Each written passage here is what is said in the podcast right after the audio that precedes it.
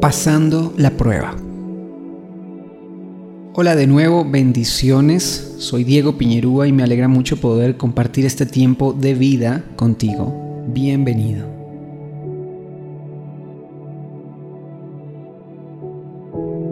Hoy quiero compartirte un tema muy interesante que tiene que ver con las pruebas y la palabra de Dios nos lo enseña de una forma muy, muy práctica en Primera de Pedro, en el capítulo 1, versículo 6 en adelante. Dice, así que alégrense de verdad. Les espera una alegría inmensa, aunque tienen que soportar muchas pruebas por un tiempo breve. Estas pruebas demostrarán que su fe es auténtica está siendo probada de la misma manera que el fuego prueba y purifica el oro. Aunque la fe de ustedes es mucho más preciosa que el mismo oro, entonces su fe, al permanecer firme en tantas pruebas, les traerá mucha alabanza, gloria y honra en el día que Jesucristo sea revelado a todo el mundo. Es maravilloso este tema. Difícil, sí. Complejo, sí. Vivir pruebas creo que nadie está muy interesado en vivirlas, pero detrás de cada prueba, detrás de, detrás de cada circunstancia que estamos viviendo, hay propósitos celestiales, propósitos divinos que Dios permite para que, valga la redundancia, dicha prueba traiga en nosotros objetivos cumplidos.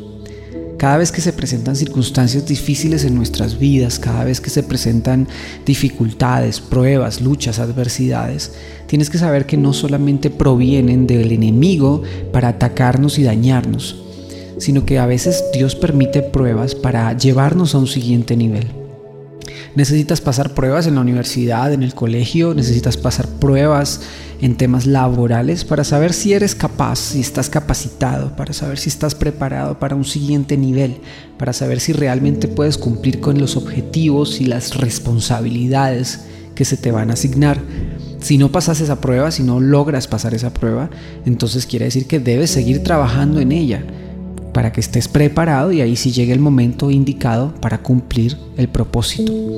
Pero Dios ha permitido estas pruebas realmente y Dios permite muchísimas de ellas, no para dañarnos, no para hacernos sufrir, que es algo que muchas veces creemos. ¿Por qué me pasa esto a mí?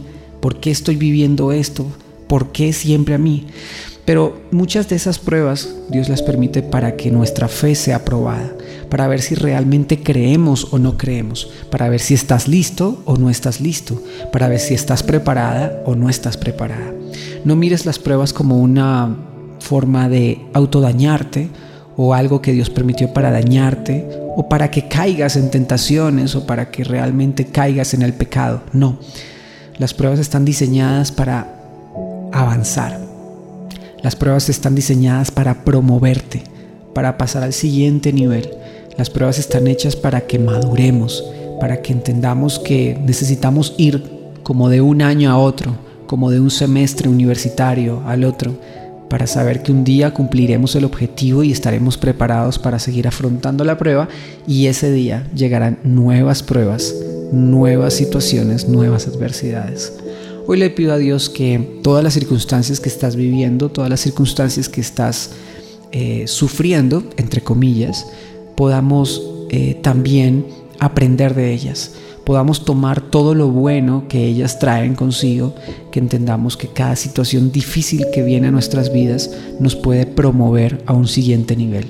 Este tiempo de, de, de cuarentena y estos tiempos de pandemia a nivel mundial han traído muchísimas pruebas a nuestras vidas pero te aseguro que tú no eres el mismo de antes. Tú ya no eres la misma de antes. Eres diferente y hay una mejor versión de ti en este momento. Padre, yo te doy gracias por cada persona que escucha este mensaje. Te pido, mi Dios, que tú puedas establecer tu palabra, tu reino, y que podamos todos, cada uno de nosotros, podamos alinearnos a tu voluntad. Que podamos entender, Señor, que aunque estemos pasando todas estas pruebas, detrás de ellas, como dice tu palabra a través de la carta de Pedro, nos esperan unas grandes alegrías.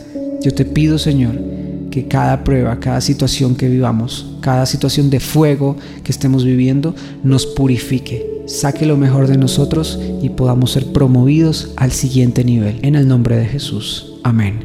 Bendigo tu día, bendigo tu vida, bendigo tu nombre y le pido a Dios que abra los cielos sobre ti. Soy Diego Piñerúa y es un enorme privilegio estar en este tiempo tan maravilloso contigo. Te mando un fuerte abrazo. Mil bendiciones. Chao, chao.